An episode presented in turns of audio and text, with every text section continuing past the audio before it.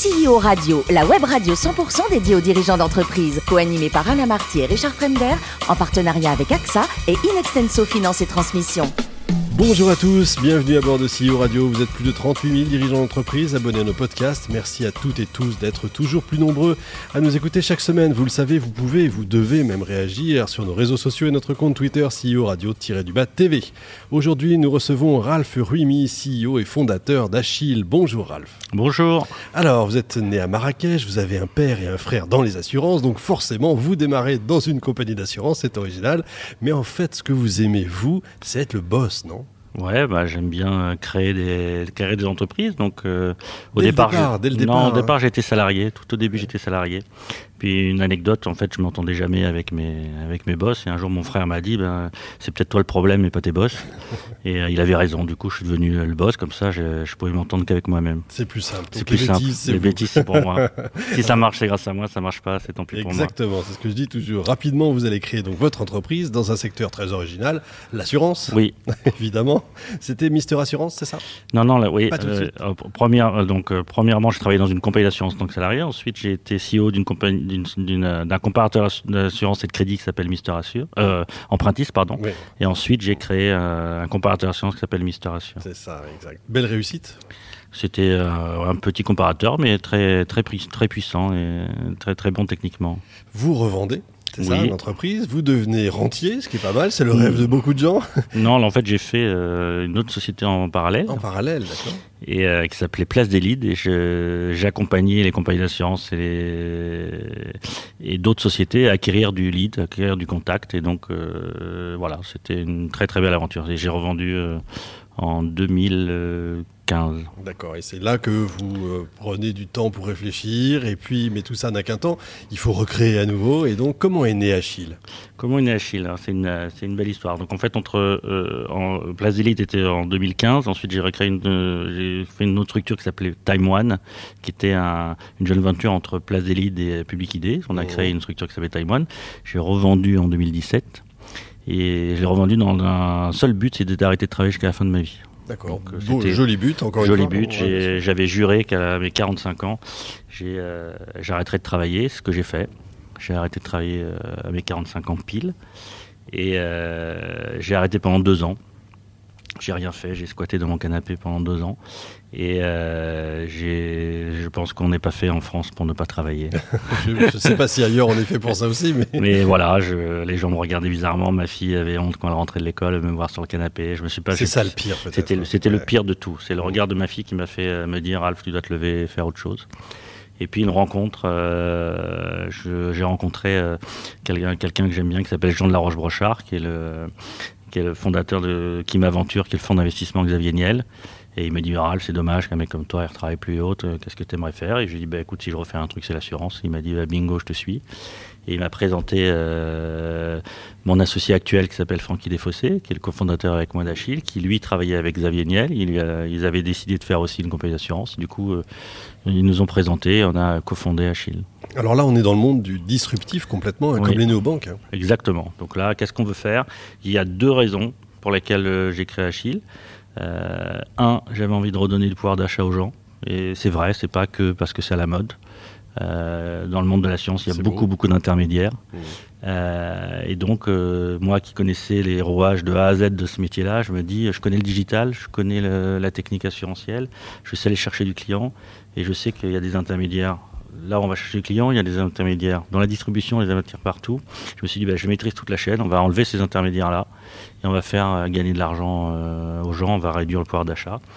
Et mon papa travaillait dans l'assurance, on avait marre qu'on dise assureur voleur. C'était toute, toute ma vie, je me défendais là-dessus. Et donc, euh, j'avais vraiment envie de faire de la transparence euh, et du prix euh, accessible. Combien de salariés aujourd'hui Aujourd'hui, on a à peu près 45 salariés. Et l'entreprise n'est pas vieille, hein, elle a démarré il n'y a pas très longtemps. L'entreprise a démarré une semaine avant le confinement, Oui. le premier confinement. Donc, c'était pas. Belle idée. pas C'est pas très vieux. Non, mais j'ai toujours eu du nez, moi. J'ai démissionné en septembre 2001 de ma, ma première boîte pour monter une start-up. Donc, j'ai toujours eu des bonnes, euh, des bonnes idées. Mais ça m'a toujours porté chance. Donc, finalement, je me dis que c'est pas. Il faut continuer. faut continuer. J'espère qu'il se passera plus rien. Oui. le chiffre d'affaires, on peut en parler? On peut en parler, oui. Donc euh, après, euh, pardon, après huit mois euh, aujourd'hui de d'activité, on, a- on fait à peu près 25 millions d'euros de chiffre d'affaires. L'expérience utilisateur, c'est le plus produit, l'un des plus produits vraiment de. C'est le nerf de la guerre d'une société comme les nôtres. En fait, euh, on est en 2022, comme ma fille aime le dire et comme les gens aiment le dire. Hein, euh, en 2022, ben, tout doit être euh, fluide, avec un pouce et ça va se faire en deux secondes.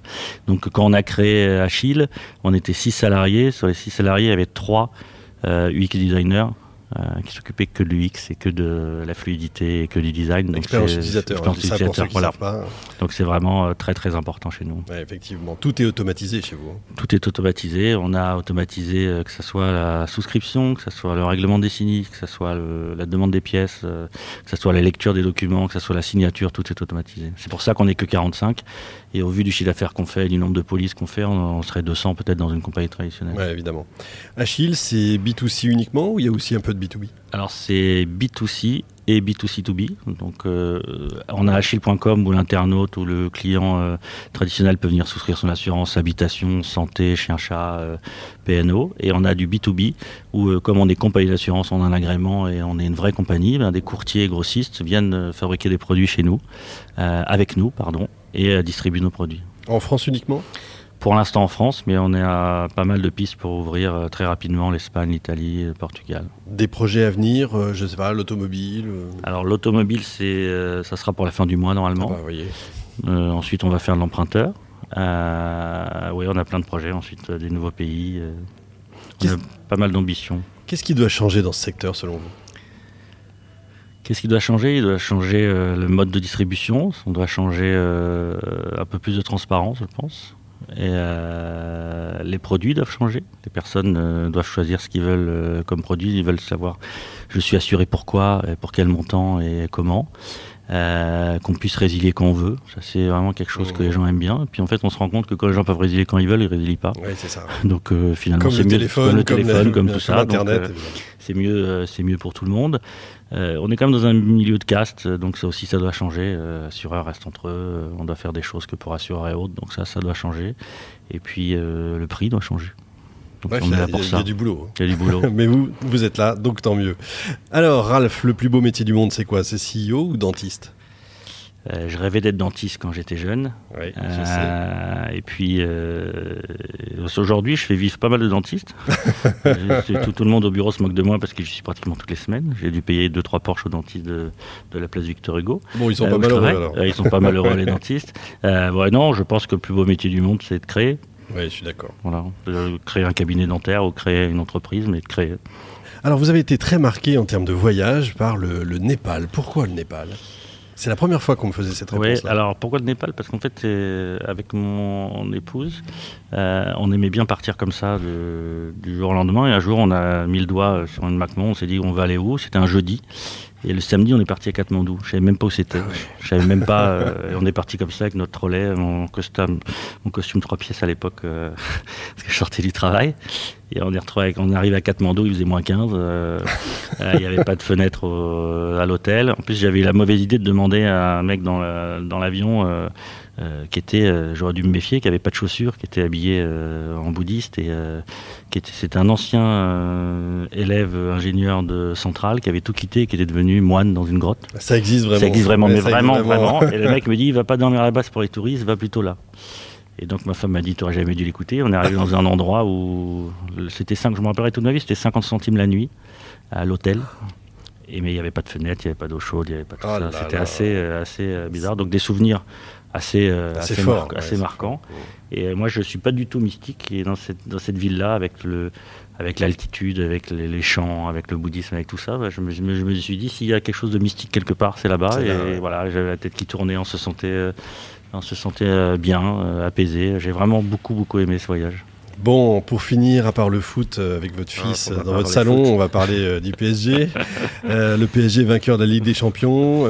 bon, bah, pas cette année. FIFA, sur FIFA, peut-être. Le, le, CEO que vous êtes, le chef d'entreprise, quel regard il a sur ça, sur cette catastrophe industrielle? Bah, Je pense que si j'avais quelqu'un de mon équipe qui avait fait ce qu'ils ont fait, il ne travaillerait plus chez moi.